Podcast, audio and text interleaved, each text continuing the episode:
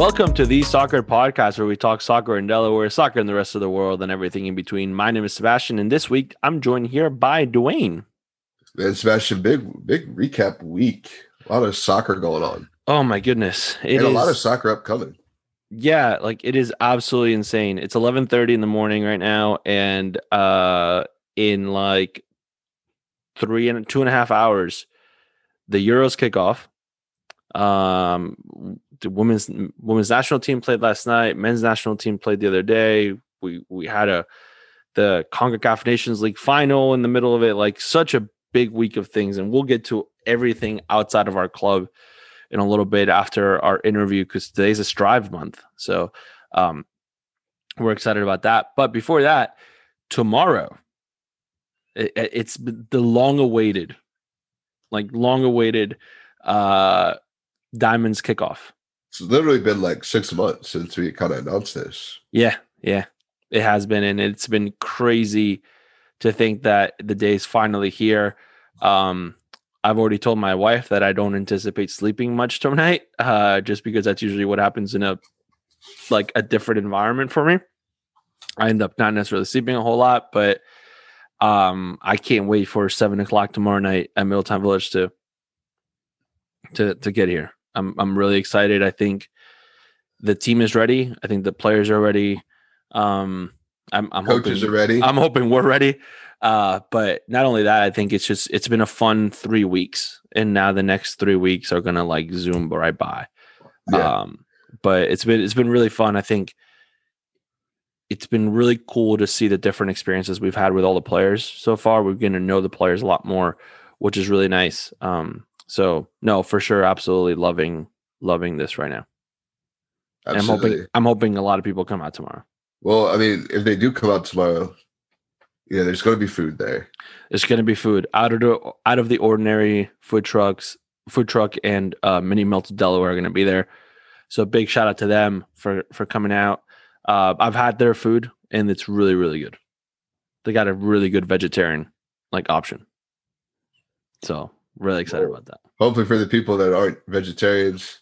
Apparently, they have really good food too. Too. So. The guy, the, I talked to the guy. He said he's going to restock on the meat too. Oh, so there you go. You have non-vegetarian options. So perfect. For the non-vegetarians, such as for those of you that are carnivores.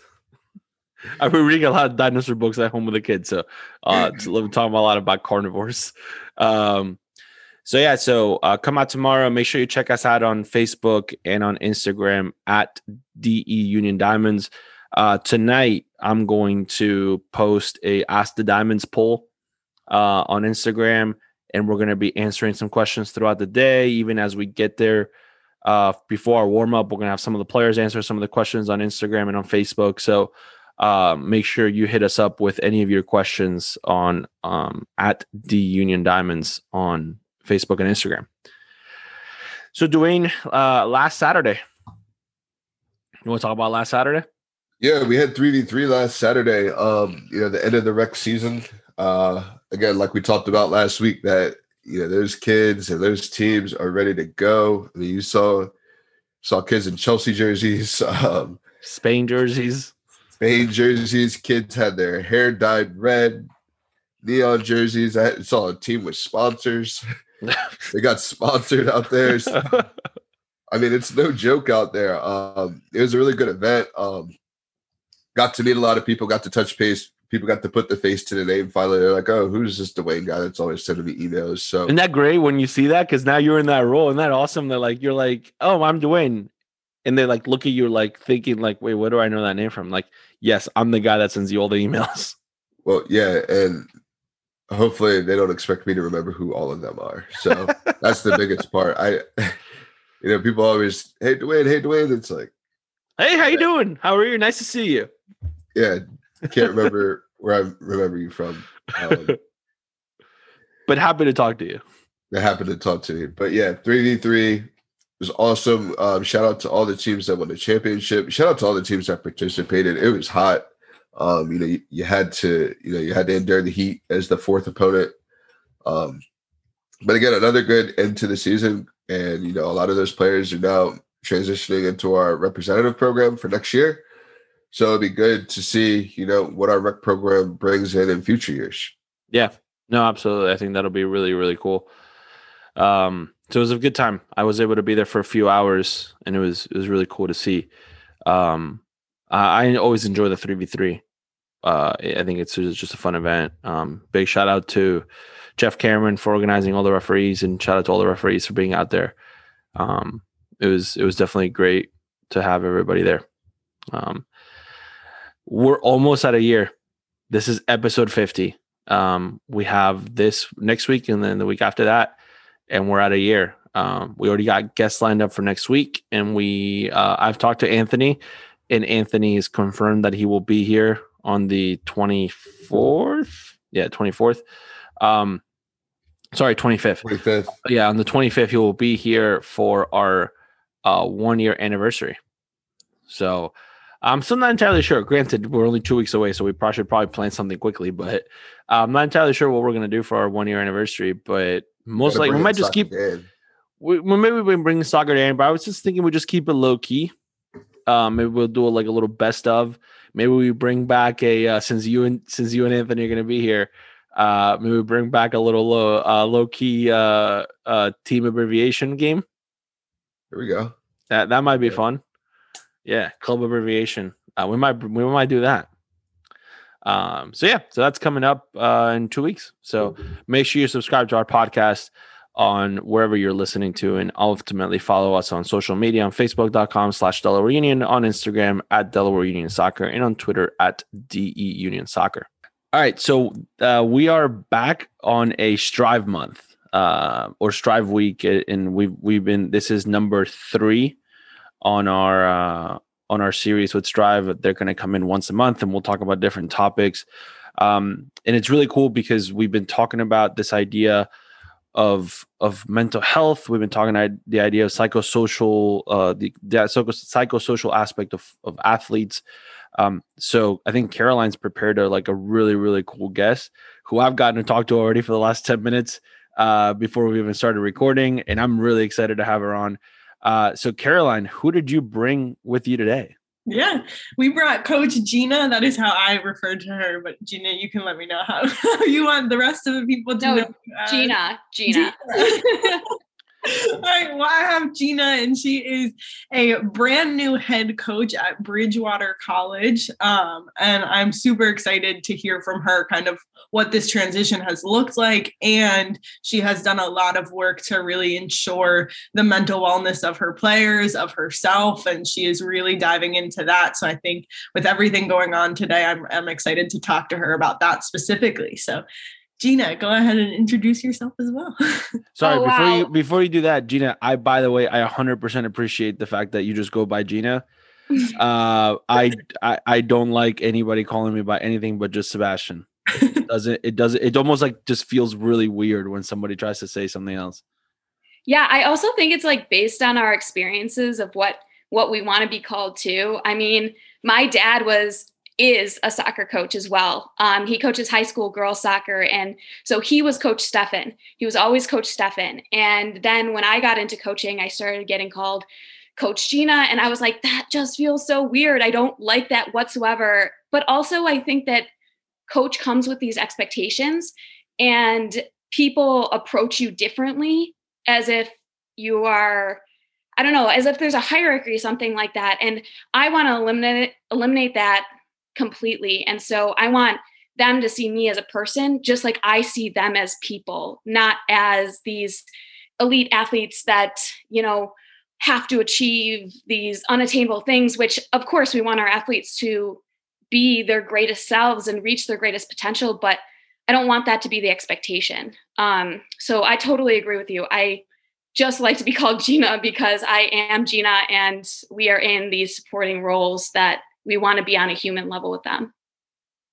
Yeah, that makes sense. I used to teach. So anytime someone referred to me as Miss Letner, like outside of school, was the worst thing ever. So I see that. I understand that when we're doing any Strive programming, I just go by Caroline.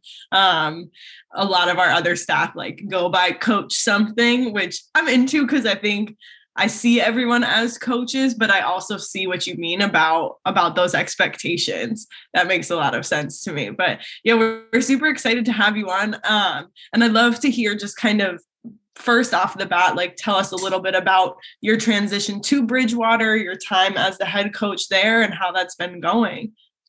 Yeah, sure. Um, it's been a rough go. um, it's just been rough, I think, for everyone.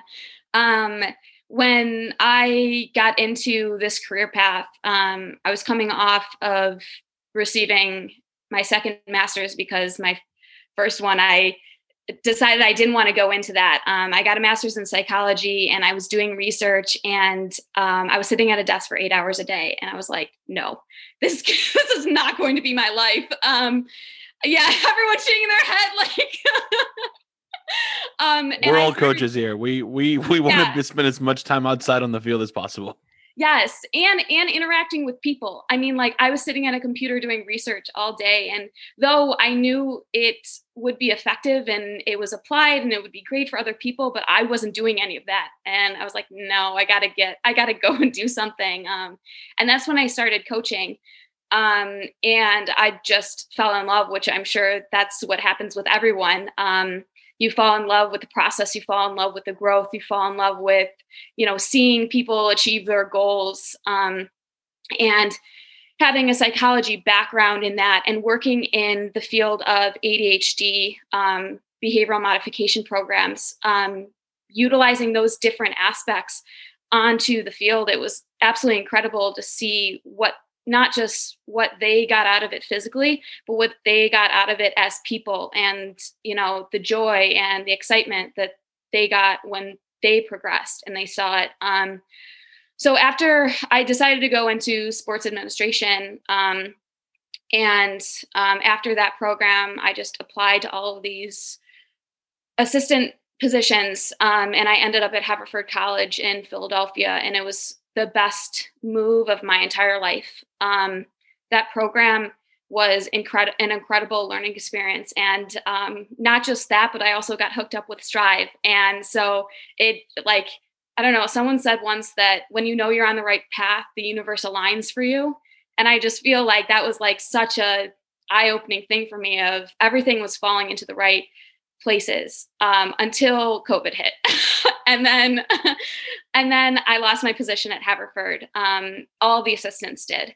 Um, I also couldn't coach with the club that I was coaching with um, in in Philly, and so uh, my life pretty much hit pause, and uh, coaching was not a part of it.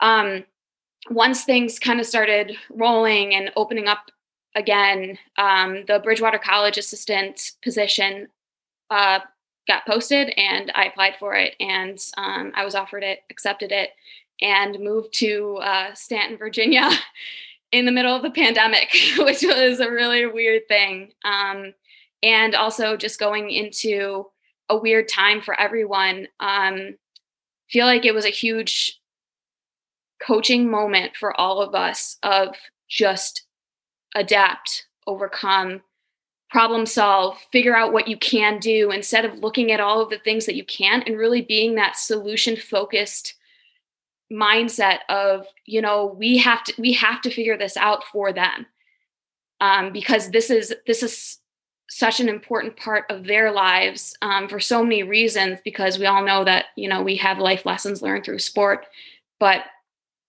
we as as kind of the leaders of this program, we have to teach them how to be resilient mm-hmm. because mm-hmm. if we don't, then this could be so detrimental to the rest of their lives.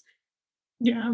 Yeah, and the reason I was so excited to have you on today is kind of you already hit on it is how open you are to discuss some of these things that I think a lot of people either don't want to or feel like stigmatized around speaking about it. Um, and you are you are incredibly open, which I'm sure your athletes enjoy because you are able to create that space of openness to talk about, hey, this is hard, like this is not easy for us us. Um, obviously, 2020 going into 2021 was a challenge in different ways for all of us. Um, but it sounds like you certainly had one heck of a go of it. Um, today, I really wanted to like harbor in on what you were saying around mental well-being and how you can support your athletes and how you can support yourself. I think something that uh, sebastian and i, I won't call you coach seb but sebastian and i have talked about a few times is like we as coaches or as people working with youth regardless um, you're expected to always be on in order to support your youth and the people that you're working with but we're human as well and we have good days and we have bad days. Um, so i wanted to hear from you what you feel is the biggest barrier that coaches specifically face when trying to care for their mental well-being. I mean i think you just said it of that nonstop go and and we learn that as athletes though. When we were athletes we had to do everything to be the best. And if you took a break if you showed any sign of wavering it was a sign of quote unquote weakness and that stigma for athletes to be strong to be resilient like that i i don't like the phrase mental toughness. I think that it is very it just it just has this sense of you know like we're it's, expect- it's almost like it's almost like the bar is too high at all points. Yeah and we're expected to have it too of this like you know everyone gets the word grit wrong they they actually don't know the scientific definition to grit they don't know the scientific definition to mental toughness and to resilient like it is resiliency and we as coaches are the ones who are teaching that with how we do things. And so when they see us not stop, when they see us go, go, go and not give ourselves a break or have the opportunity to be vulnerable and say, guys, I am just, I'm just spent today. I have had a really, really tough day and I need your support now. Um, I need you guys to kind of like lift me back up. And then also showing that they have value too. Like showing that they give you things just as much as you give them that it's that reciprocal relationship because we don't know anything unless we're taught it unless we see it unless we can apply it. And so we have to apply that sense of i you know what? I like today i need a break. And we now we have control over that too as coaches. Yeah that's that's absolutely correct. And I think like again from my experience teaching and then like i am an assistant coach at a club here as well so i see that so regularly. I see that that idea of like we just have to constantly go and growing up in the athletics world it was all about like being tough and rubbing some dirt in it and i got that as a woman so i can only imagine like what that is seen over on the men's side as well. Um and i think like modeling how to take breaks or how to like share hey this is what 100% is going to look like for me today is I can't imagine what that experience would have been and how that would have changed my experience in athletics growing up. Um, even with work, like the the concept of taking a day off, like you would have to you would have to be physically incapable of getting out of bed in order for it to be a valid day off. Um, I see that I see that in myself now, and I'm trying to talk through it all the time and remind myself, like, hey, this is a valid excuse. This is a reason to take a break. Um, what are some strategies that have worked for you when talking to your players about like what you're going through? Because i think some coaches fear like well i still need to do my job. I still need to i still need to be there. Um so what have you been able to do that allows you to model that but also still do your job? Yeah it's it's tough and i think it comes with knowing your athletes too like actually talking to them and and forming a connection with them where they trust you. It's not just that you know we're talking about this at strive with one of the projects of that transaction versus transformation where it's not a transaction. To actually be transformational in their lives you have to form trust. And to form trust you have to build that with them. Um, so actually asking them questions and and validating their feelings not saying like oh well if you do this like then that won't matter. Like mm-hmm. no like like their feelings matter. What they are experiencing matters and actually acknowledging that and validating that you know you are a person you are a human you are allowed to feel this way because that's your experience. Uh, like from what i've gone through with not only myself but other athletes that have like opened up like had the courage to open up with me as well um, that's really where you see the difference. Um, so yeah, just talking to them and making sure that you know they're in a safe place, and then asking them why, asking them what their experience was. Like, why do you feel that way? Why do you think that way? And okay, like let's figure let's figure it out. Like lay it all out for me and we can work through it together and just always being there for support and always being there for encouragement yeah, it sounds like actions speak louder than words sometimes. Like the words are the words are small and few there, but showing them, like being responsive to whatever it is that they say, creating action plans, those all sound like something that will help the players because I think we have all been in situations where people claim that they hear you or they see you, but then actions don't necessarily follow. And so that can feel frustrating and alienating.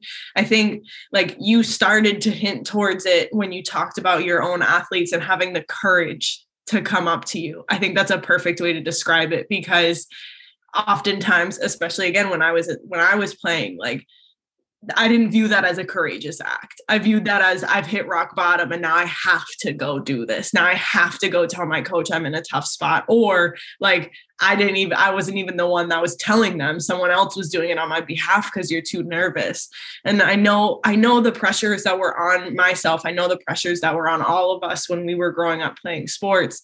Um, playing time etc but as my time coaching and teaching now I feel like there are different barriers that our athletes are facing um, that are totally new than anything I've experienced. I cared about playing time, I cared about winning, but I I I just see athletes feeling so much more pressure than I think what I experienced. What is your take on that? What do you feel are different barriers that athletes are facing today?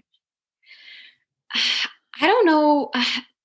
I mean, obviously, like social media is talked about all the time of you know now all of our all of our you know internal thoughts are out there and you see them.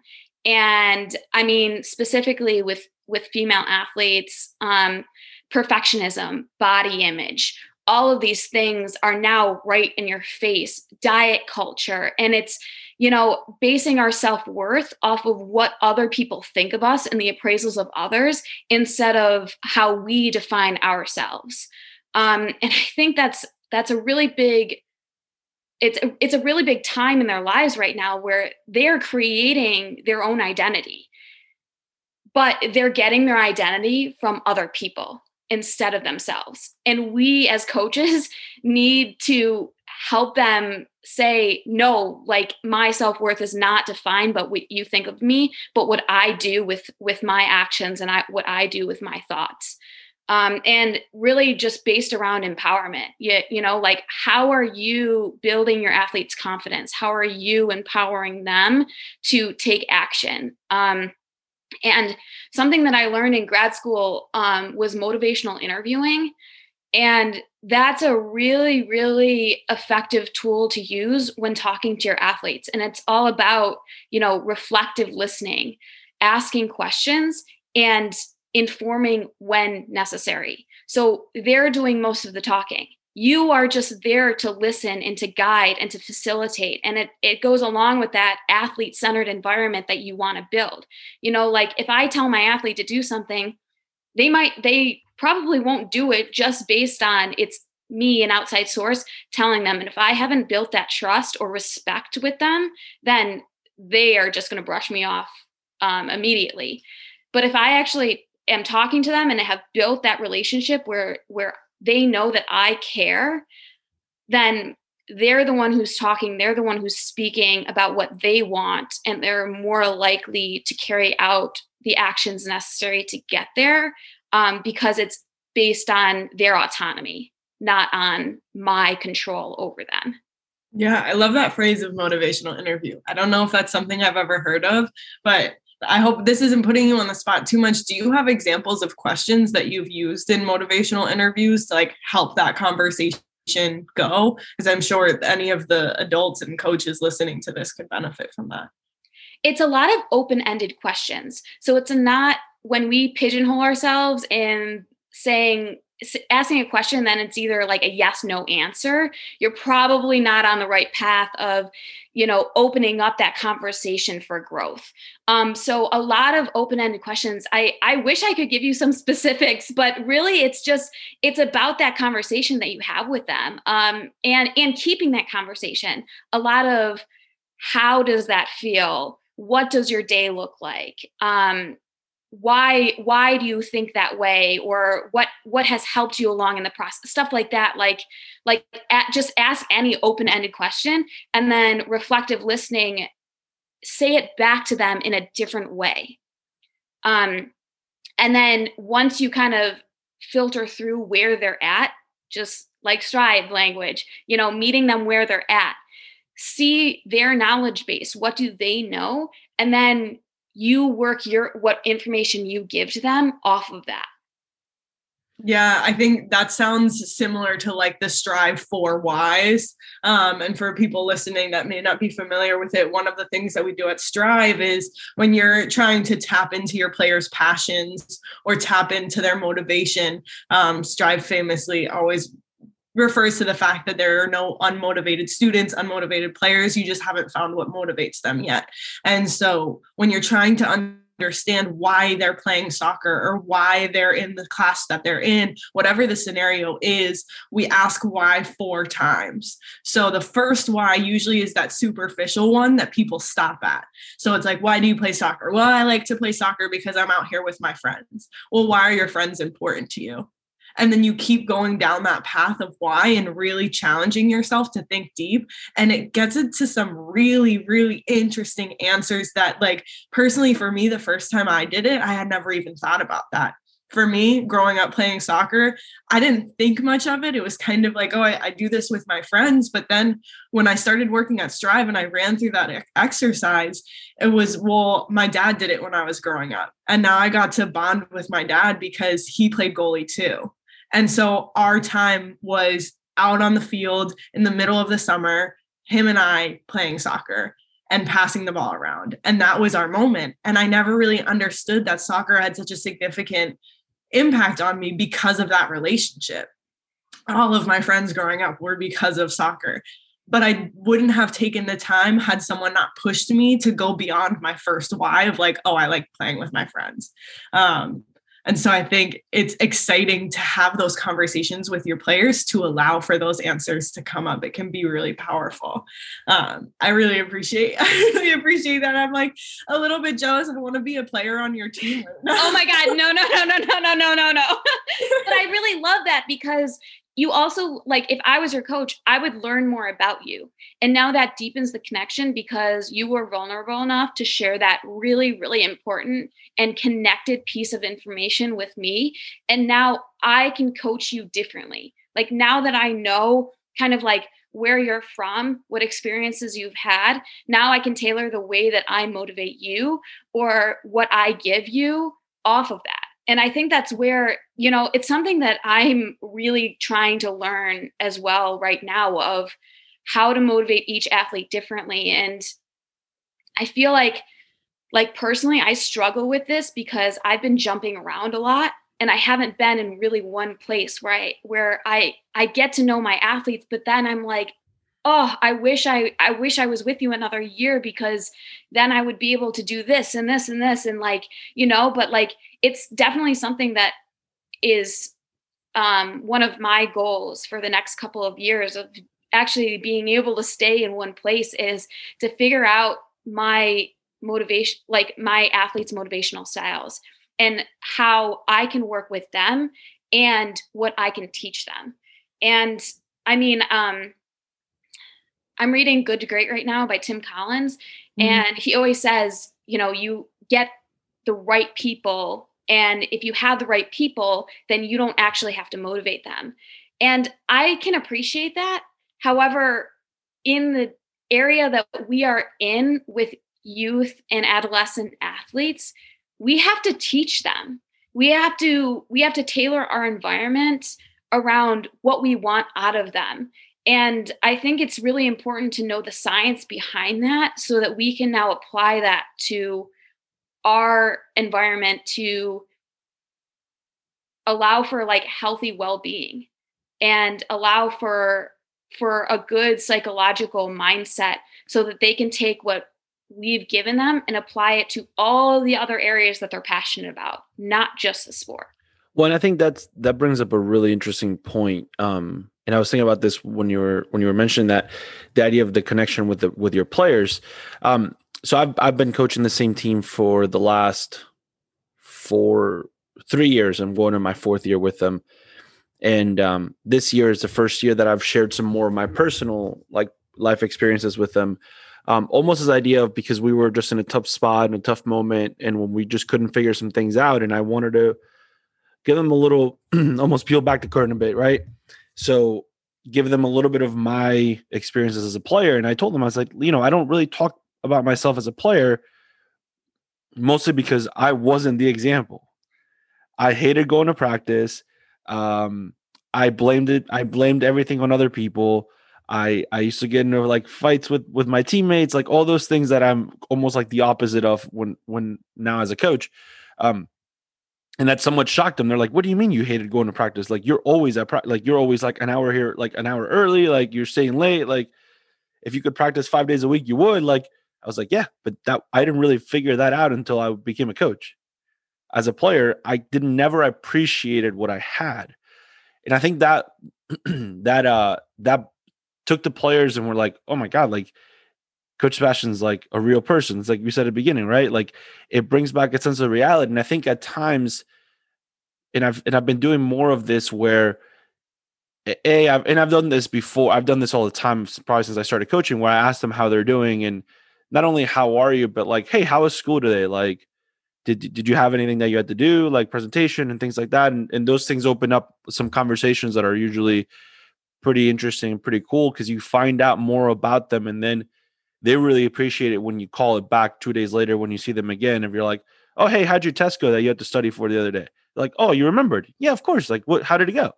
Um, so I think they really appreciate that. But I think on on top of it, it starts, especially at the youth level, when we're dealing with parents and families, so much more. When you become vulnerable with their kids, and then you relate that back to their parents, their parents are again. Sometimes we live in this mentality that um, it's like the idea of the school teacher when you run into them at the at the grocery store, right? They're like, "Wait, what are you doing here?" Right? So everybody thinks we just live inside of our building at the field and we just come out for practice and then we just get tucked back in away like robots, right? Um it, it because and the only reason why I bring this up is because I've had a team so uh when I my first year coaching at Delaware Union um one of my teams had a tournament and I was at a wedding. I was at my best friend's wedding. I was his best man in Florida my team had a tournament in Maryland, 30 minutes away from Middletown. And I was getting phone calls and text messages from parents going like, "We're losing. We're, we're like, what? Are, like, this is going poorly." It, this is a U11 girls soccer team at the time. You're not here.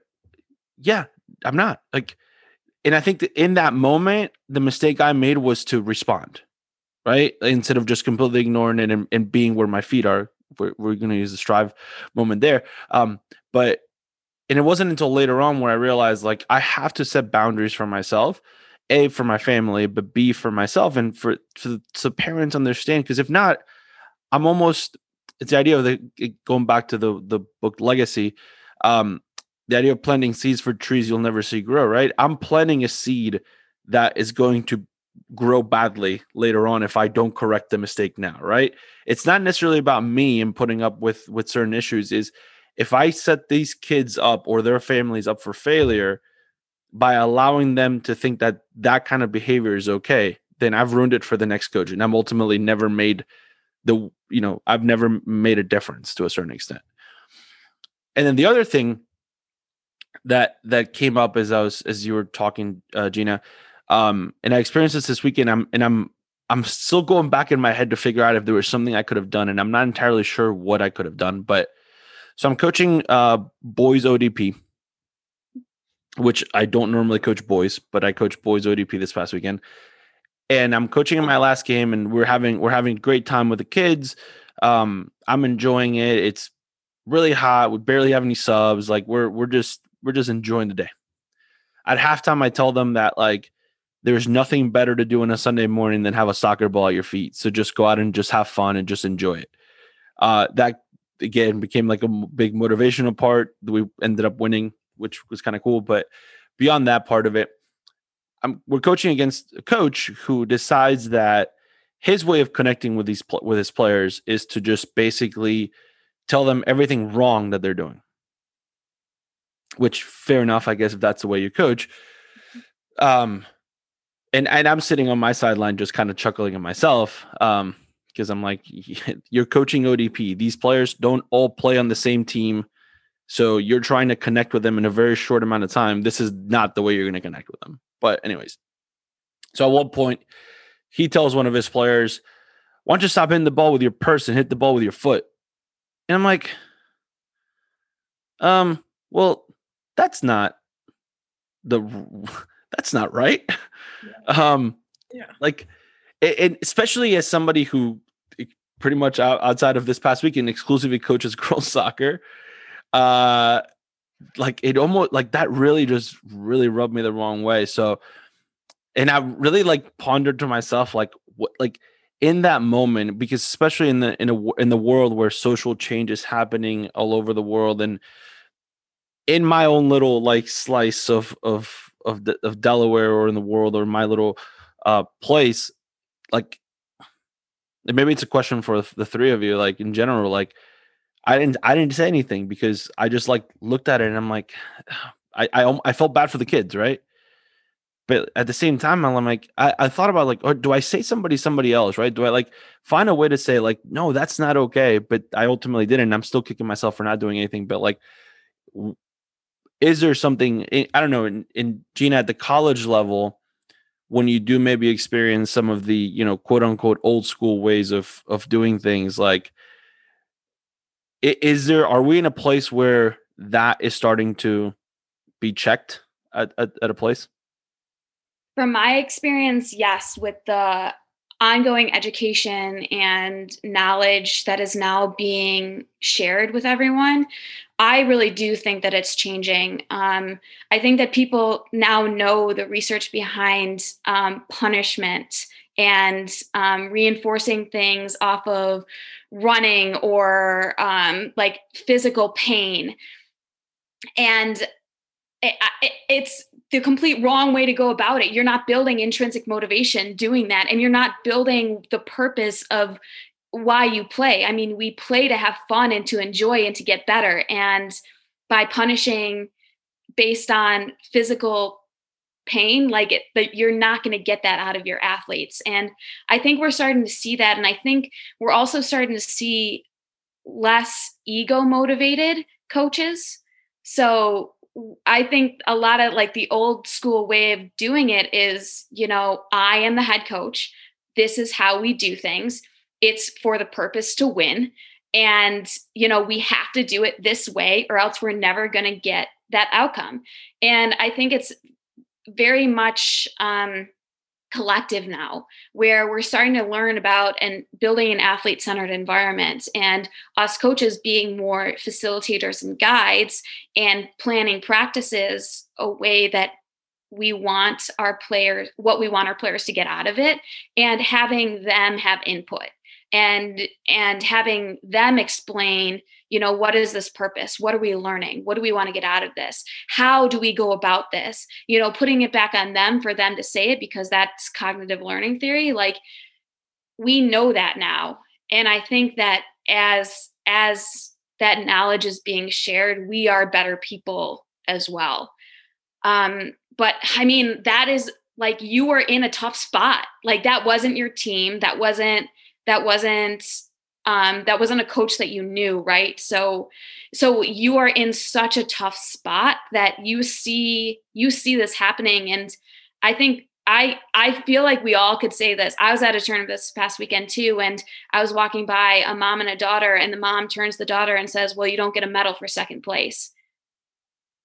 And i i walked by and i was like this is what we're like this is what we're up against at the college level of the youth you know prioritizing that win at all costs or like prioritizing like what you didn't do and that's not really teaching them like they know what they're doing wrong. so like we're not telling them how to do it right or like tap into that creativity of the athlete and and ownership of the athlete um, as well. And you know, having such a short time with them to build that connection you're already at a loss. And i love the way that you went about that of you know we're here to have fun. Like we're here to just do our best and see what we can get out of it. Um, I love that you went with that approach because then they're in a different mindset and they go into the game differently and have less pressure because they're already at this tournament.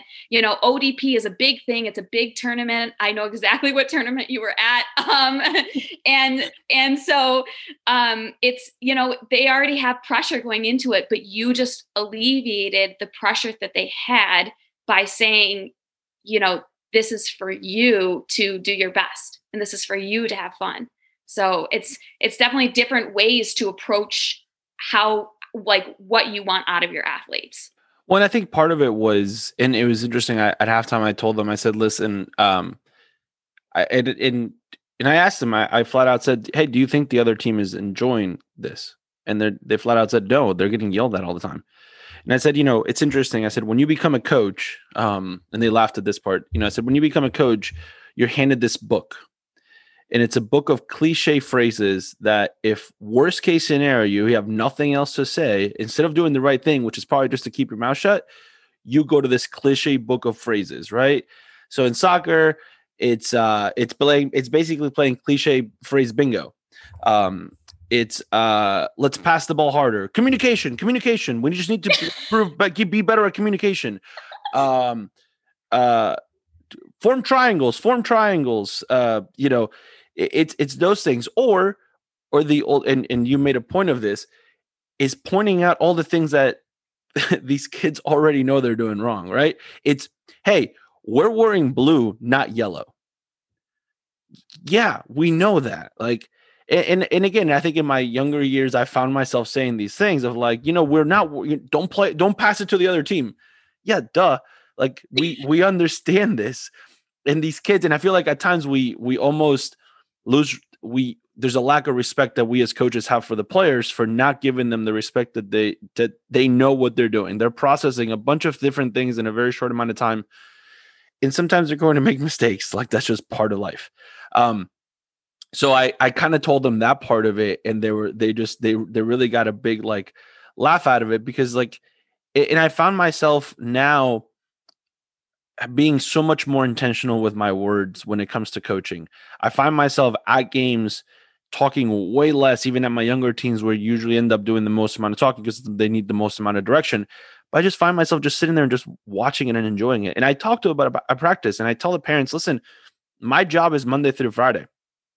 Saturday and Sunday is me just making tactical adjustments. But at the end of the day, my work was during the week.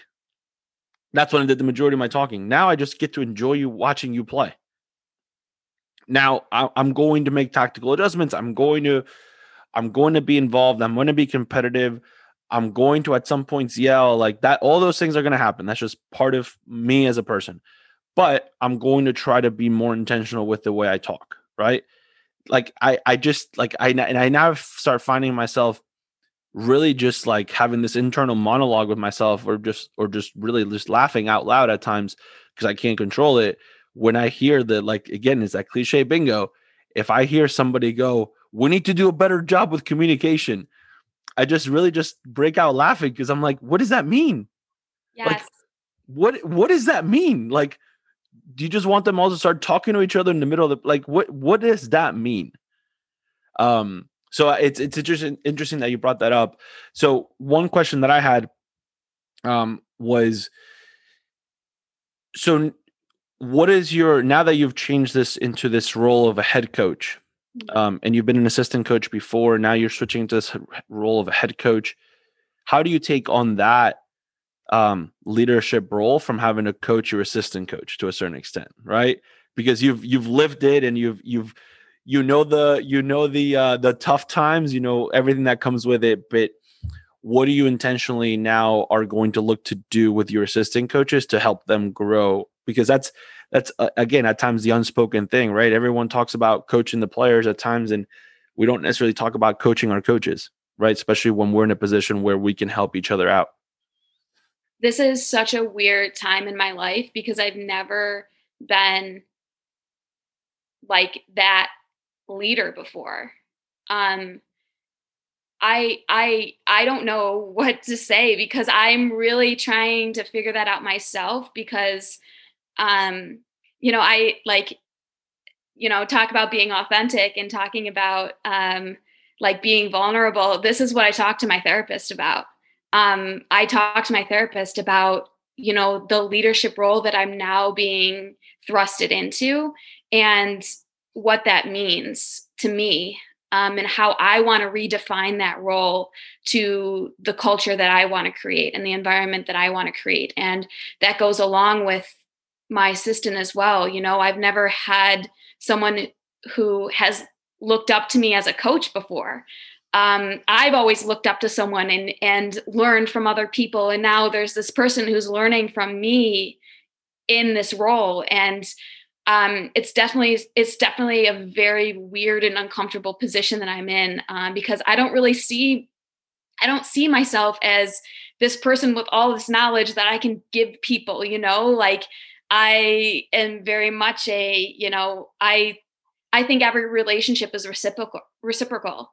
Every you know a person that comes into our program I want them to give as much as they get because that's what being on a team is that you know my my weaknesses hopefully my assistant is going to have and and they're going to point out my blind spots because we need that you know we we can have you know strive talks about self-awareness of of being aware of ourselves and what we do and um, i love what you said about being intentional with our words because i i'm definitely a processor. I'm i have to think about things because i know how either effective or detrimental one word could be like talk about like psychological well-being. Like we could either either make or break a player with one sentence that we have for them. Um, and being so cautious and aware of of what we say really matters. And i want my assistant coach to be able to see that of you know point out the things that you think might be harmful you know and that's that's a difficult conversation to have with someone who is supposed to be superior to you which i again dis- completely disagree with. Um but it's it's hard and it's weird and i don't know i don't know what other people think about it um, or the experiences that other people have had with it. Um, but i don't know i just see someone else coming in who wants to learn because I'm learning too. And I feel like as coaches, we're forever learning. Like the game is going to change always because there's going to always be new moves or always be new ta- tactics because it's an ever evolving process. Um, so I I have no answer to that because I'm still trying to figure it out, figure it out myself my brain has been buzzing since you guys have been talking and i think gina i'll push back on you a little bit specifically because i think that everything that you have talked about on this podcast so far the fact that you have been transparent with your players the fact that you have been open with them about both your experience as well as what they're going through like you stepped into a leadership role right there I think that when we think about leaders, and this is something Strive talks about all of the time, is like there is this stereotype of a leader that's this loud person that everyone is looking at and everyone is following. And so maybe you're not that type of coach, maybe you're not that type of leader, but you are the coach you are the leader that is coming there and making your players feel welcome. And you're coming there and making them feel heard. And so that that's how you stepped into that transition. Um, my my example of this is like my first year of teaching was sounds similarly challenging to what you're experiencing right now. And i remember one of my my mentors at the school came in and she was like you need to get your teacher stare down. And all of us are familiar with the teacher stare. It's when you're doing something wrong and the teacher pauses and they're like the mom look. Um, i'm not an intimidating person I am not, that is just, it's not who I am. It's not, it's never going to be a strength of mine. So I would go home and st- stand in front of the mirror and like practice this like mean mug that I could like try to like intimidate my students with. And it wasn't working every day I would go in, I was like, all right, today's the day. Like I believe in myself. I'm gonna, I'm gonna really make them respect me today. But the reason that it wasn't working is because that's not my style. And what I ended up finding was working was I would go into my classroom and one of one of my students was doing something wrong, I would just pause and kind of smile at them. Like, I see you. Stop it. You know, like a, a, little look like that. And that's what worked for me because that was genuine to my style and that was genuine to who I am as a teacher, who I am as a coach, etc. I'm a goofy person. And so I think you have stepped into the leadership role. You've just stepped into it the way that is comfortable and right for you. And I think so many of us look for the right way to lead or the right way to do that. But there are 800 million books on this thing because there's uh, that many types of correct ways to do it. And there are wrong ways, like Coach Seb referenced the other coach doing. That is a wrong way to do it. And I think, like, going back to that situation, my perspective on that is like, as long as you model to your team that that was not an acceptable thing for him to say like things are in and out of our circle of control you know? So you're not going to control that other coach you know? In in pre-covid time if you guys were doing the handshakes you could have let them know that you didn't appreciate that. But other than that i think it's just being within your circle of control and so I think well, I think of it, you know, if I can, if I can give Gina, if I can give you a little like advice to a certain extent, just because I've dealt with this as well, um, or just my perspective on it, I guess. Um, so for the longest time, I refused to have assistant coaches uh, on my club teams, mostly because I love being an assistant coach. Uh, I think I, I pride myself in saying that I'm a really, really good assistant coach. Uh, I love talking um i really hence the podcast but i i, I genuinely love being like, being the, the head coach of a team or have or being put in my being put in a position where i can be in front of a group. Um but what i think i enjoy most is being an assistant coach and almost just kind of sitting back and just listening and and finding my my specific role. Um so when when i was at times almost to a certain extent, I found myself going like, all right, I need to have an assistant coach, and I'm going to bring in my older players to coach to help me coach my younger teams. Um, you know, in, in the typical assistant coach, especially when you're bringing someone that's still playing, that I was still coaching and also helping me coach a younger team, would be the idea of like, hell, hey, uh, go pick up the equipment or do this and do all that. I can't stand help having people like pick up cones for me for like I, I like I I like to set up my own fields. I like I like to like do all that stuff by myself for the most part. Um, and I've gotten better with the idea of asking for help, but for the most part, I, I enjoy, just enjoy doing it. So what I found myself doing was just talking about the game with that person, um, and just getting their opinion. Uh, I think that's what I found, and, and not only that, talking through the coaching points, like you know when we talk about passing and receiving a soccer ball um, and and I'm going to be completely honest. I have no, I have very little knowledge about field hockey outside of the fact that like I watch it come the Olympics because I'm from Argentina and I know Argentina has a good women's field hockey program. So, um, but outside of that, I, I have very little knowledge of field hockey. But at least from a soccer standpoint, when it comes to passing a soccer ball, there's a bunch of things you look at from a technical standpoint. You're at, you know, their plant foot. Where is it facing? Facing? Did they lock their ankle when they played the ball? uh, where are the hips facing, where are their shoulders, where where are they looking, all these things, and you break that down, right? And ultimately, as you get more experience as a coach, you you're able to pick pick up on on maybe some technical deficiencies very very quickly. Um, but when you're younger, you don't really pay attention to it, especially as you're not you don't you, because you've never really been kind of taught to look at look for those things. So that's almost like my first coaching point to a coach is always like, hey, what did you notice about the past? so then I talk through it and then it's developed in this like this really cool relationship that I've built with with the players that I've had coach with me or my assistant coaches throughout the years of just we just talk about the game. I ultimately from a decision making perspective, I end up making the, some of the decisions, but then we just developed this really cool relationship where you know, especially in the last couple last couple years I've had one of my assistant coaches, or I call him my associate head coach anytime I'm on a team with him, uh, because he's he's older than I am. He has more experience than I do, and he just happens to be my assistant coach. We we play off of each other really well. He, like you mentioned, right? He he's the person that uh, is able to have the strengths to my weaknesses.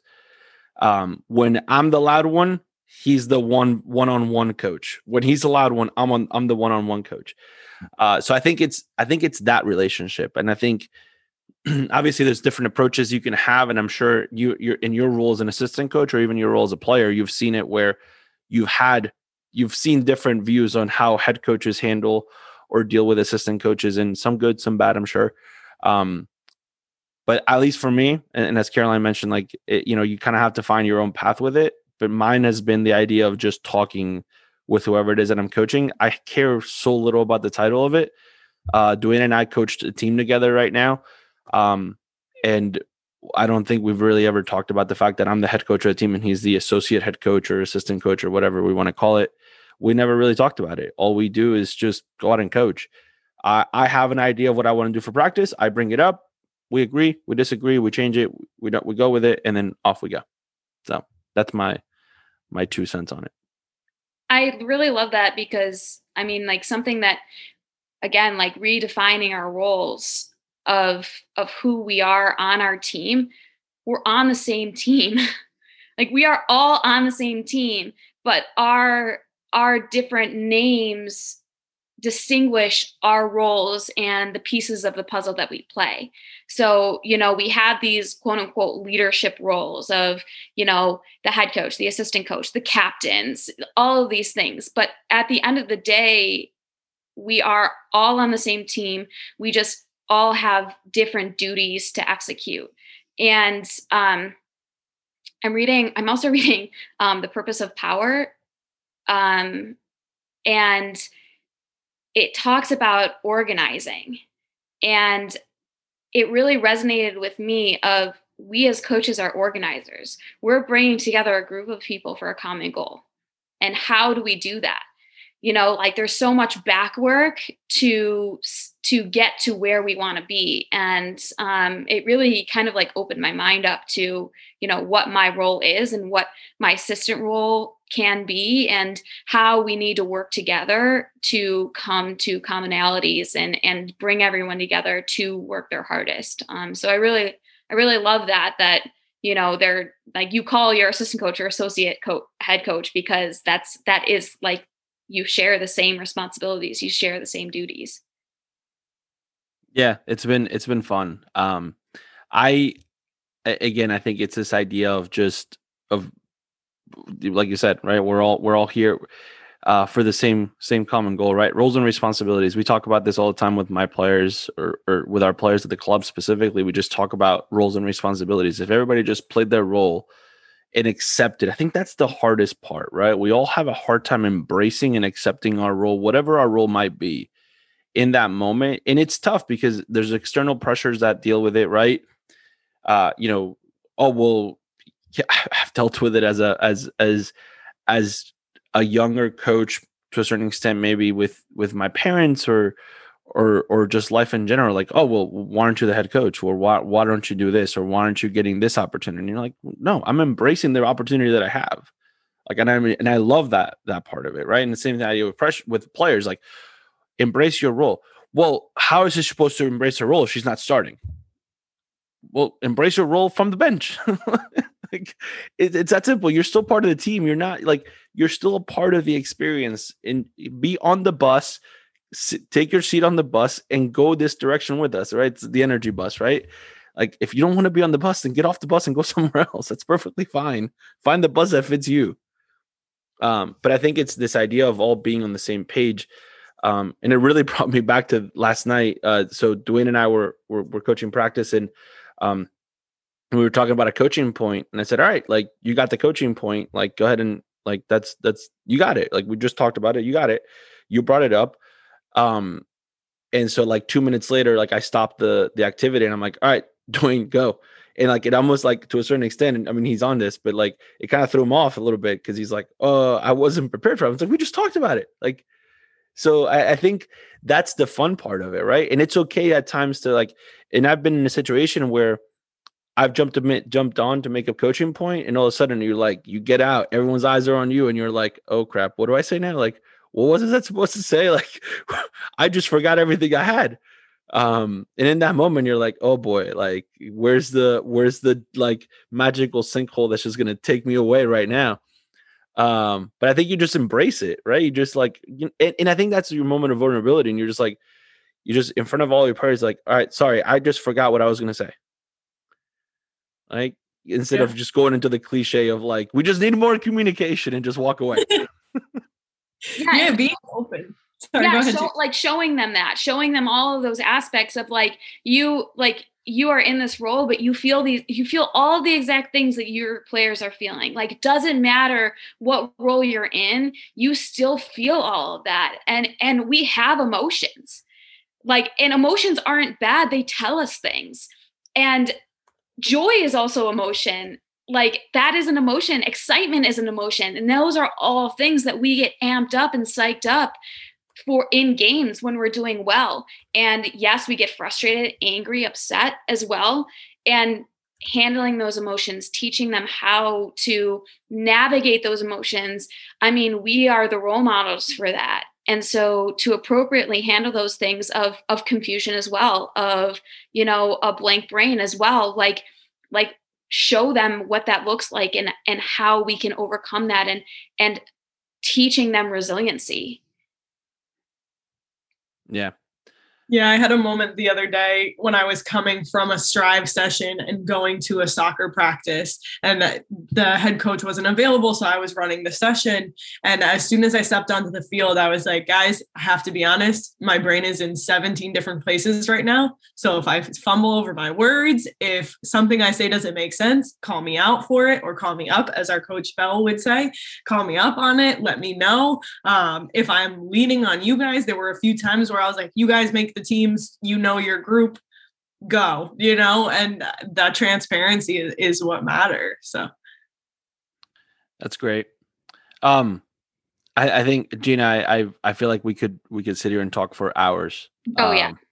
and this is like I, I I think at some point like I think can I, and I'm gonna ask Caroline to set this up. Like Caroline, can we just do a uh um like a podcast marathon of uh, of just like uh you know how used to, the, the telethons used to happen? I don't think they happen as much anymore but can we just do like a 24 I, well, I think it's a thing now with like with streamers right? They they do this yeah, like, for, like for 12 hours a day or whatever. Uh i would i would be so so down to just sit here and just talk for like 12 hours straight about everything just in general coaching and i think um all right, Caroline, we're gonna we're gonna work on that. We're gonna. It'll be it. like our version of the Friends reunion. I'll bring back all the five people that have been on here. Yes, we'll go. I'm into it. Absolutely. Listen, we're coming up on our year. We got two more weeks in our year, in our in our, and we'll we'll get to episode 52. Um, I think that might be a great way to do it. We'll just bring everybody back, and we all just do a, like a break reunion. I'm down. It's either that or either that or Gina and I just start a spin-off podcast of like the soccer podcast and go into the field hockey podcast. Like, listen, the the I I was pretty our our name was not super creative. It just like it just fits perfectly for the pun of Delaware. Um, but ultimately, like it can be adapted to anything, right? Field hockey, lacrosse, uh, ice hockey, uh, curling, whatever it is. We'll just we'll just throw that into it and just rename it. Like just change the logo. We'll just put a little field hockey stick on it, and we're off. To, we're off and running. It's happening. It. I think. I think so. Gina. Today. Gina, we're starting. We're starting a podcast. Oh wow! I'm excited. there we go. You're gonna teach me about field hockey because I have like yeah. It's it's honestly it's the same. I like okay. You know how parent when parents are like trying to tell you as an athlete what to do and everything, and I'm like, yeah, dad, okay. Because I mean, he's been coaching soccer for 27 years now but i mean like when i was in high school you tell me what to what to do or what and it wasn't until i started coaching i went to him i was like dad field hockey is the exact same as soccer. You were right as always. Um, it's you know the same like it's like you were talking about. It's the same fundamental techniques and and what you do. It's the same tactics. We have the same field. We're just a little smaller and a couple couple more rules, a lot more rules. Um, but it is the exact same thing. And I mean, as as coaches, our roles don't change either we we are to help we are to support we are to facilitate we are to help them grow into their best people and what they want out of this experience. And i mean talking about that i mean i think you can talk to any coach and they'll they'll say the exact same thing. Awesome. Um gina thank you. Caroline? oh, thank you. Caroline you, uh, once again you just that, that bar that bar that bar just keeps getting raised every every month. we got a streak now. Make sure yeah. to keep. Going. I mean, listen for, for for month number four, we gotta yeah. I don't know. Is it yeah. is it is it for month number four? Is it Linda, Bell, and Gina all on the same podcast? that would be pretty know. cool. There would be a, everyone would be fighting for airtime. That's the only problem. I think that's the time when the internet just shuts down. Everyone exactly. just like it just we're back to dial up at that point. exactly. Looking forward to it though. Thank you. Uh, Gina, thank you so much. Uh, wish you the best of luck in your inaugural fall season as a head coach. Uh, and thank hope you. Bridgewater does awesome. We have a special connection. We were talking about it before the podcast. Got a special connection with Bridgewater. Uh, so uh, best of luck. Thank you so much. I really appreciate it. All right. Uh, what a what a great conversation with Caroline and Gina. Um, uh, we ultimately ended up talking to Gina for like another hour after we we stopped the podcast after we stopped recording the interview. So that was really cool. Um, uh, definitely entertaining guests. Uh, you know, love having them back. I mean, all of our guests are entertaining, but yeah, no, definitely a great topic this week to, to discuss. Yeah, I, I, always enjoy having Strive on. I think it brings a different. It, it, again, we don't necessarily talk a ton about like specifically soccer, but we talk about soccer players, like ultimately mm-hmm. things that affect everybody. The other part, yeah, the whole the whole kid, right? Not just the the feet, the head, yeah. the chest. Yeah, what goes on inside the head. Yeah. um. So, so we've been talking about the Super League quite a bit on the podcast. We've talked about how we both disagreed with the idea of the Super League. Well, you know who else disagreed with it? The Premier League. um, not only did they disagree with it, uh, last Wednesday they announced that they were going to actually fine Arsenal, Chelsea, Liverpool, City, and United and Tottenham uh, a total of twenty-two million dollar or twenty-two million pounds um, combined between the. Um, oh no, sorry, Oh yeah, yeah, yeah. yeah. That was 22 million pounds altogether. Um, for up going to be part of this nonsensical Super League, and also agreed to accept fines of 20 million euros each and 30 point deductions if they uh, try to join some sort of similar uh, competition in the future. So um, I did I did some math while we were doing the interview. Yeah. So if you start with a 30 point deduction mm-hmm. you somehow win all of your games. Mm-hmm. This past year, you finished second. wow. Well, according to it's 20, like you got to, you know, you got you start thirty whenever. points on the whole. Well, Spurs and Arsenal would have been relegated this year with how they they did. Without their thing, they, they if they would have had if they would have had thirty point deduction this year, they would have been relegated. So yeah, so for you, you know, the ballers that were breaking away that actually finished in the top five, you stay up and you stay up. Yeah, but yeah. But, but if you're one of those ballers that didn't finish in the top five, if you didn't get to the Europa League, the Europa Conference League qualification, you might as well just don't don't. Might as well just get relegated anyway. just put it. Uh, let's just let's just throw it out yeah. there. So so yeah. So ultimately, uh, yeah, just a nice little piece of advice from from the Premier League. Don't join the Super League again because you will be in what is it the english football league championship you're in the championship, championship, you're in the championship um which listen we all we have we all know from sunderland if you're one of those like bigger clubs and you end up in the championship, before you know it, you're gonna be in League One. so yeah, you just it just goes downhill from there. you Yeah. you don't just make it back. So, um, yeah, so good times. Um, so last Sunday, so we talked about this in the podcast on Friday about the fact that the U.S. was going to play be playing Mexico for the uh, Concacaf Nations League final, and it happened. Um, oh, it happened we, for two hours. yeah. Um, Probably still happening. The referee's probably still sorting stuff out. he's got another VAR call he's trying to make. Um, so I got to see the highlights. You got to watch the entire game. Um, better performance than when they played uh, Honduras before. Um, I think this is yeah. I mean, yeah. I mean, I think anytime you play Mexico, and I think you know anybody that's actually played USA versus Mexico would tell you that it's just one of those rivalry games where everything kind of goes out the window. Like it's USA versus Mexico. Like forget if you lost to like if we ended up losing to Honduras or whatever. Like forget that. Like it's USA Mexico. It's I mean you got to deal with people throwing stuff out the stands as you can see. Um, it- it's just a chippy game for minute one. Uh, but I mean, hats off to Mexico for just going at it, getting forward, right? Yeah. Got to get forward. They got forward in the first minute 30, and kind of set the tone for the game in the US.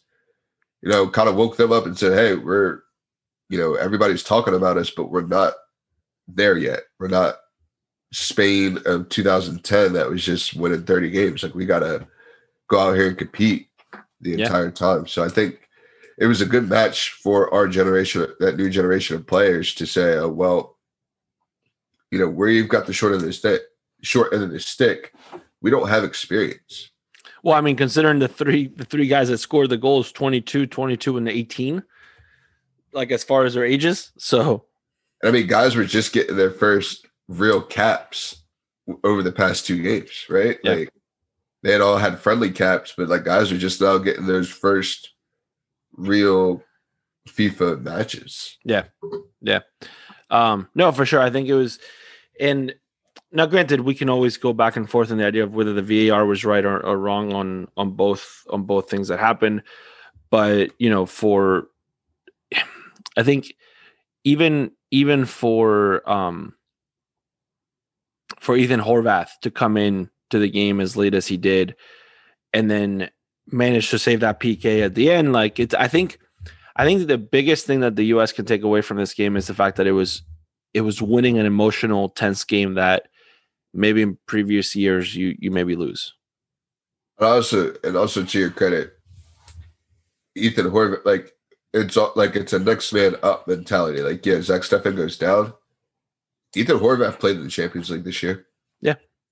So I mean, it's it. Hey, he's got to step up. It's not like this is some No, yeah, it's the guy it's- that plays for you know FC Dover, right? Like some guy they just pulled out of here. Like the guy has Champions League experience. Yeah. I think you saw that with the you know substitutions that we made. Like these are guys that are winning leagues and you know straight the numbers. So I think that's good for us going forward. Yeah, for sure. And then um so now preparations for the Gold Cup. I mean, played Costa Rica the other day. Um ultimately beat them for nothing. Uh the guys that didn't get to play got to play. Uh uh really With the good exception of Mark. Mark really good play. really good really good for uh uh Your boy Mark got to play that- the that- entire game of Mexico and come back and play against Costa Rica. I mean, it's really good for for Mark McKenzie to get that. Like that's confidence from Greg Berhalter to, to to say, you know what, like really good job. Like I still believe in you. You can play. Um, obviously Sebastian Lletget gets uh drove the bus. Uh, that was- that was a fun little little text exchange between me and Dwayne as we're like, co- man, this guy, this guy can play anywhere on the field apparently. He just wants to be on the national team. He gets the coaches award for just being that player that cuts the orange slices. I play left back. I play as a striker. You know, I'm telling you, they're they're they're teaching him how to how to set up the friendlies on the GotSoccer system now, on the GotSport system. it wouldn't surprise me if he wasn't training as a goalkeeper when Steffen got down. If he wasn't like, "Hey, coach, I got you," and it's like, hey, if Ethan can't go, I got you. Don't worry. Like Sebastian Lletget's got it, and he refers to, to himself as a third in the third person. Sebastian's got you.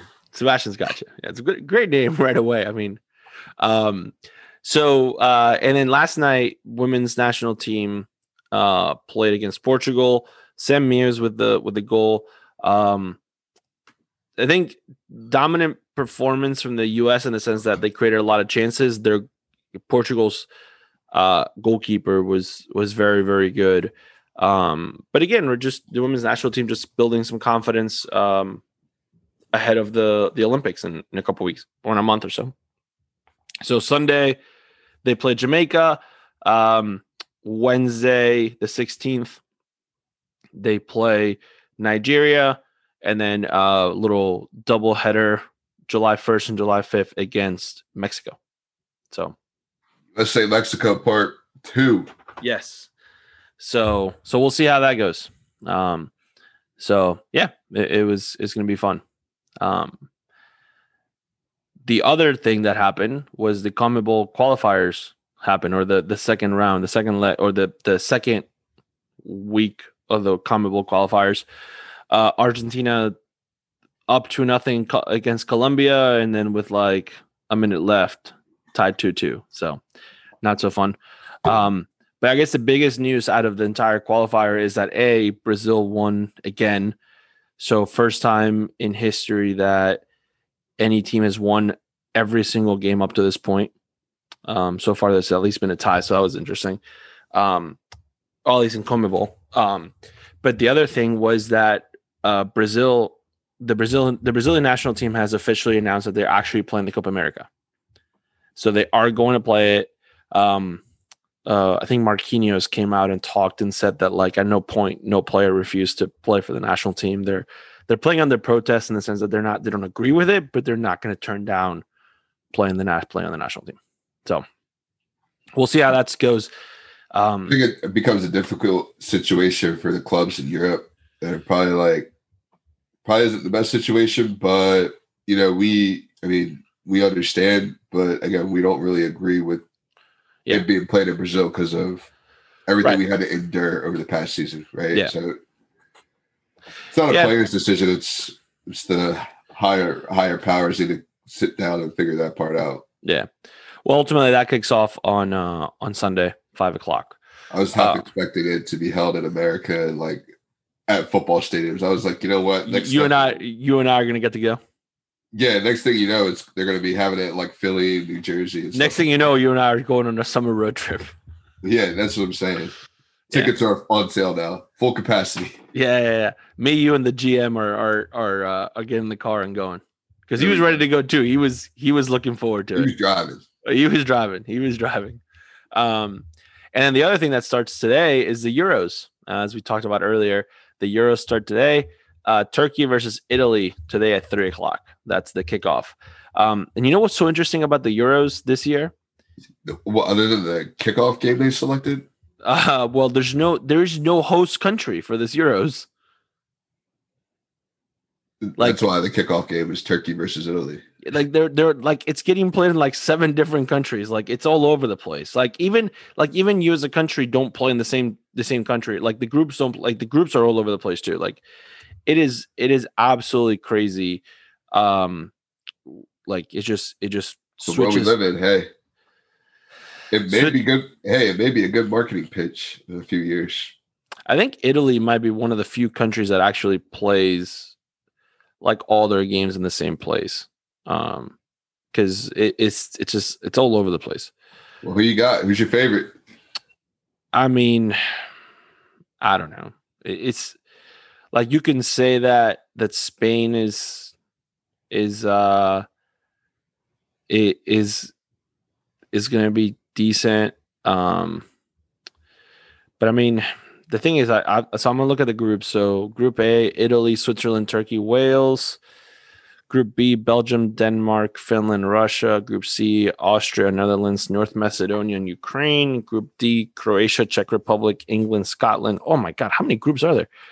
Group E, Poland, Slovakia, Spain, and Sweden. Group F, oh my goodness, France, Germany, Hungary, Portugal. Yikes. Sorry, Germany. See you later. Hungary ain't making it. How many teams making out the group? Two, right? Two, and then the third one, the the two best three or something like that. Germany better hope for the best three because You think you think Portugal? You think Ronaldo's coming with a grudge? Germany doesn't have. Well, they did bring back some of their older guys, but I, I don't think they. I think they're. I mean, I'm gonna. I'm gonna say I'm gonna say Belgium. Um, I'm still waiting for Belgium at some point to like break that like next step. Um, I'm gonna say I'm gonna say Belgium and France are the the two front runners. Um, I would ul- agree. ultimately because Lukaku is a monster. So, um, yeah, Yeah. Belgium just uh, for the small country just produces so much soccer talent for some reason. Like Yeah, yeah.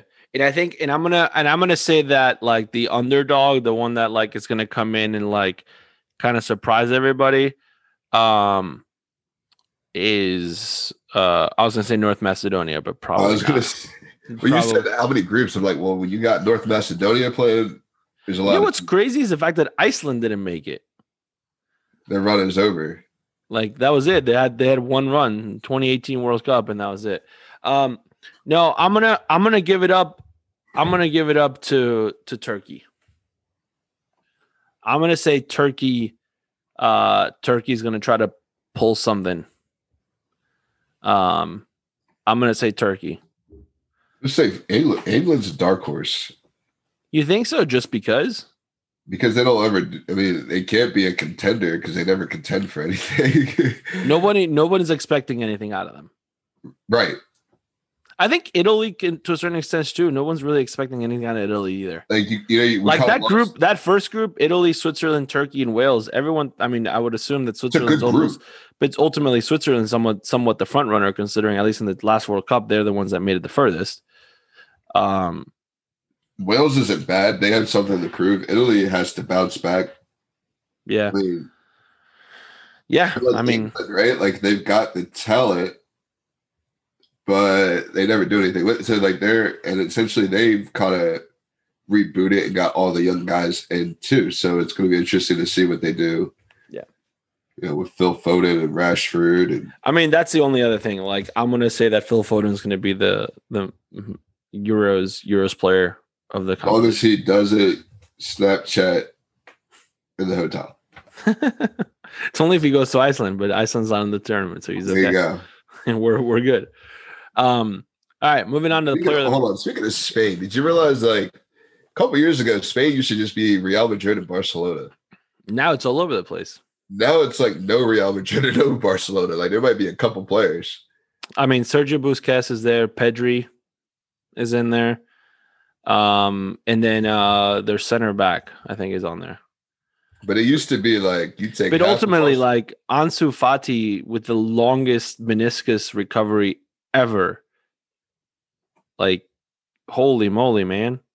that's a that's a billion dollar meniscus recovery. It's huge. Um, I would I would have made him take a euro too. That's a huge investment or profit right there. listen, all I know is that Adama Traore is on the squad this year. So Which one? the one from Wolves, Wolves Traore. There's probably like four of them playing in the Euros. Four different I bet you countries. There's one on France. Can they all have a pic? Can they all take a picture together? That'd be pretty cool. Dude, You would need like three pictures side by side. Now, here's the question, right? So we talked about the fact that we've talked about this in a previous episode months ago that you needed to have a minimum of exit. Oh no, but if you played in a competition, even if like you you weren't qualified to go, so it was just never mind. I answered my own question. I was gonna say, what if you only played in like one game of the Euros with one country? Could you play one game of the Euros in a different country four years later? Now you're cap tied. Huh? Three. Right, but I think it's if you actually played in an international competition that automatically negates. No, because Yunus Musah is cap tied. Even though he didn't play in the, in the Nations League, he's played in four friendlies, so he's cap tied to the US. Right, right. But that's what I'm saying. Like, but if you, but if you played, if you, let's just say you only played one game, like your first call up to the national team was to go to the Euros. Right. You played in one game at the Euros. You don't play ever again. You can't leave and change to a different country. Yeah, that might be one of those things they put you in front of the board and say, well, I mean, I think I, I think it would make sense that if you played in, in a competition, an actual like sanction. Well, I, I mean, you think about those like wonder kids, right? Like Bojan Krkic, right? Yeah.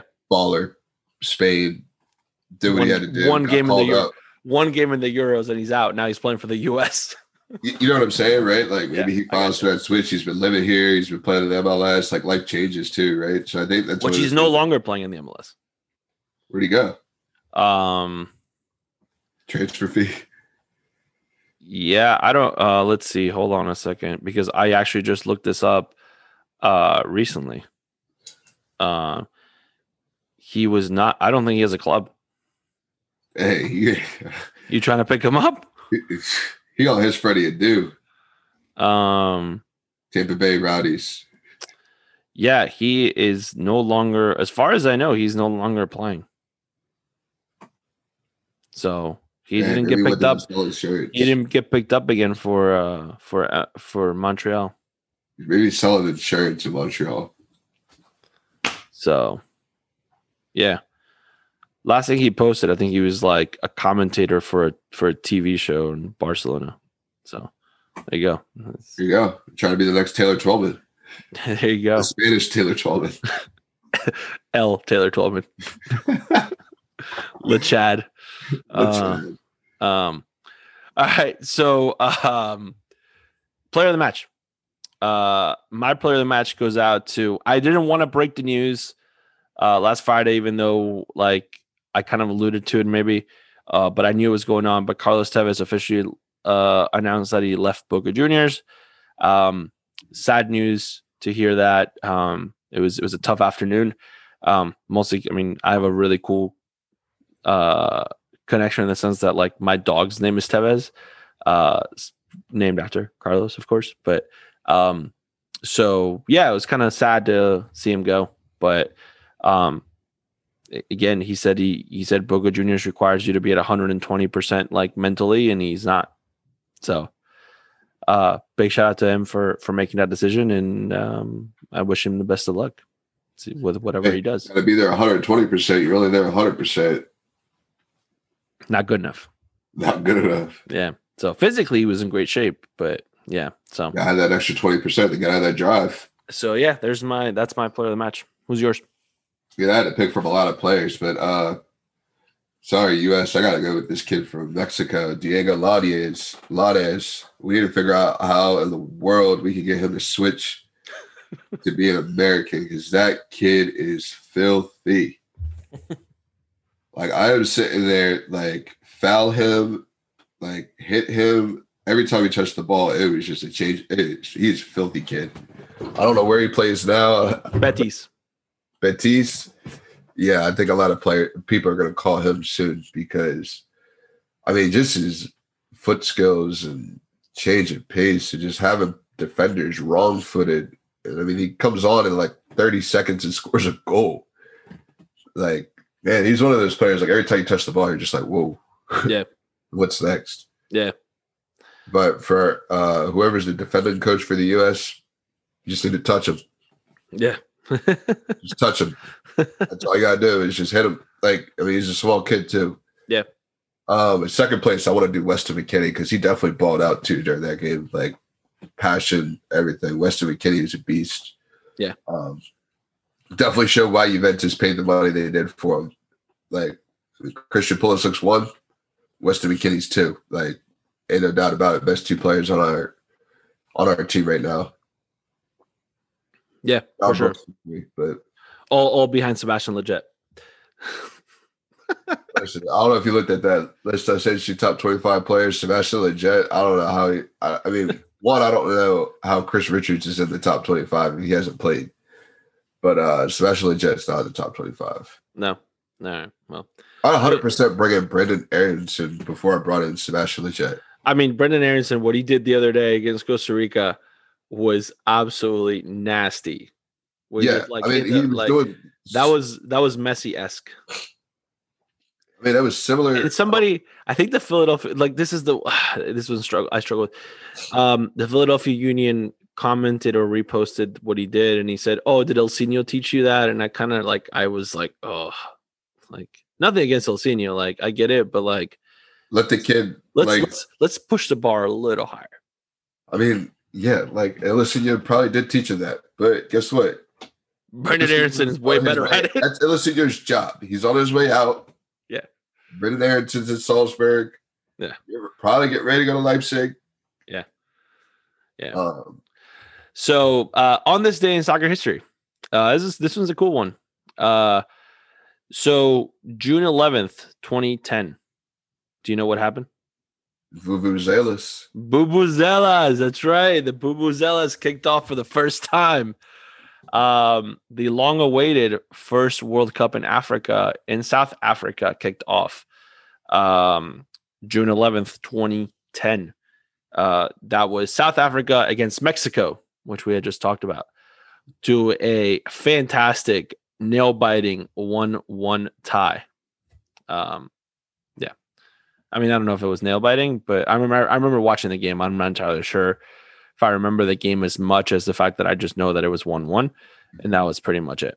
Um, That, I remember that World Cup. Like we had to wake up like six a.m. to watch those games, right? Like those games were like super early in the day. yeah, day. they were early. Yeah, early in the morning.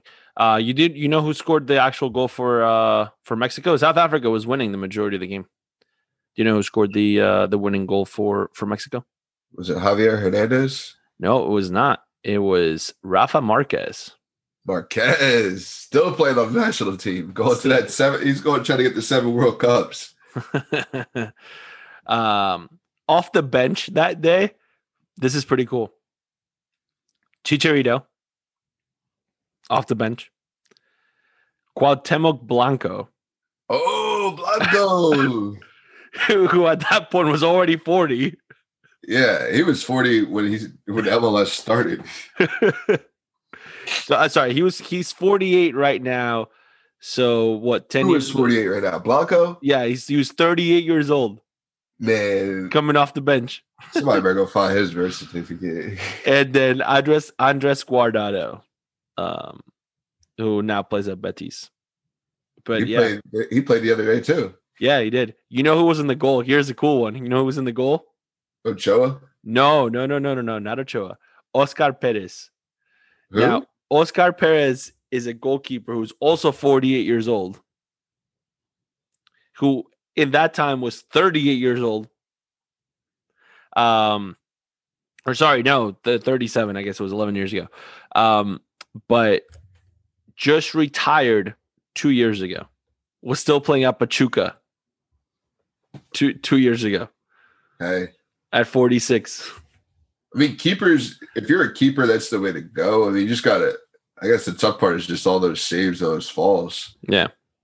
I mean, you definitely can't do it as a field player. I mean, maybe Mm-hmm. as a striker. Like, if you're like a Lewandowski, you just or like a Ibrahimovic, you just score goals, and like that's all you can do, and somehow you just continue to score goals. I have a very vivid memory of that game um, because there was a player that was just like I like just flat out stood out to me.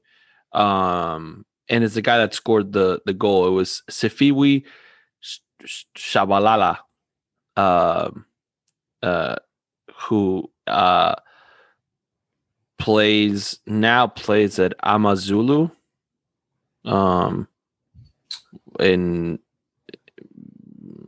in South Africa.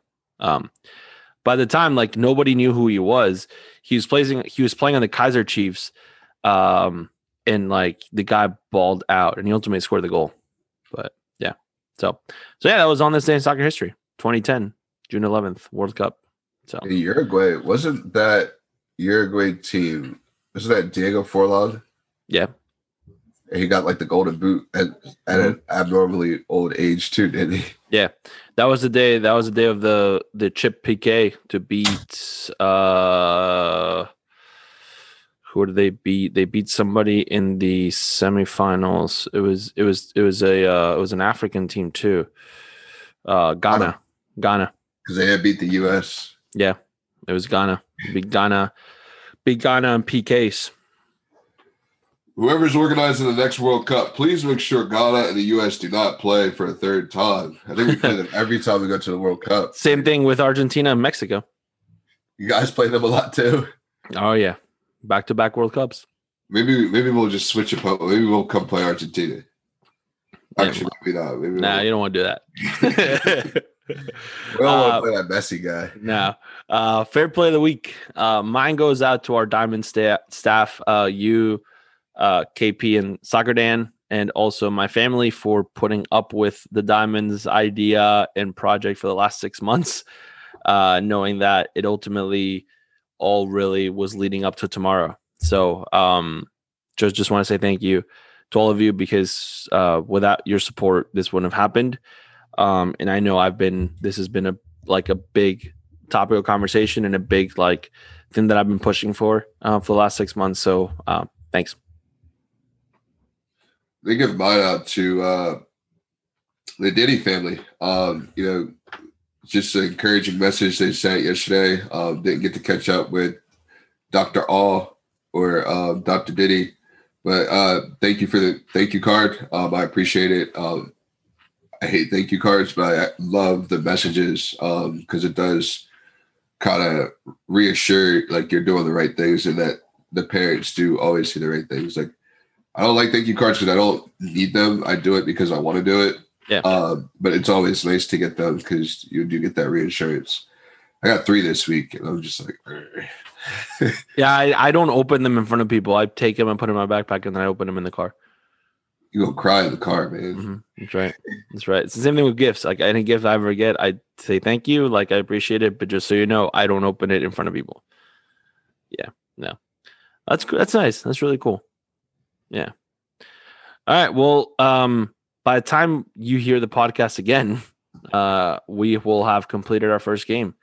So uh, make sure you check out our live stream. If you are somewhere else in the country or somewhere else in the world, uh, make sure you check out our live stream for the game. Um, we will be posting that information on our Instagram page. And again, that's at the Union Diamonds for the Diamonds game tomorrow night at seven o'clock Eastern time. So if you're in England or wherever you are, uh, Eastern time. So, uh, and I think I'm assuming once we stream it, it'll be able to be kept up or something like that. So it'll be there. It won't have any sound. So don't don't try to like click the button a bunch of times. There won't be any sound to it. We'll just and we might just let, let the like the the natural sound of the of the world happen. We may, We gotta find some. We gotta find some commentators like the movie Dodgeball, it's just like just just sit behind the camera. Or yeah, or what was, I forget what that movie was where they had the two kid commentators. It wasn't dodgeball. Dodgeball was the Ocho. The Ocho, yeah. Yeah, I don't know, but we'll figure it out. Um, all right. Well, thanks for joining us this week, and remember, always receive the ball on your front foot.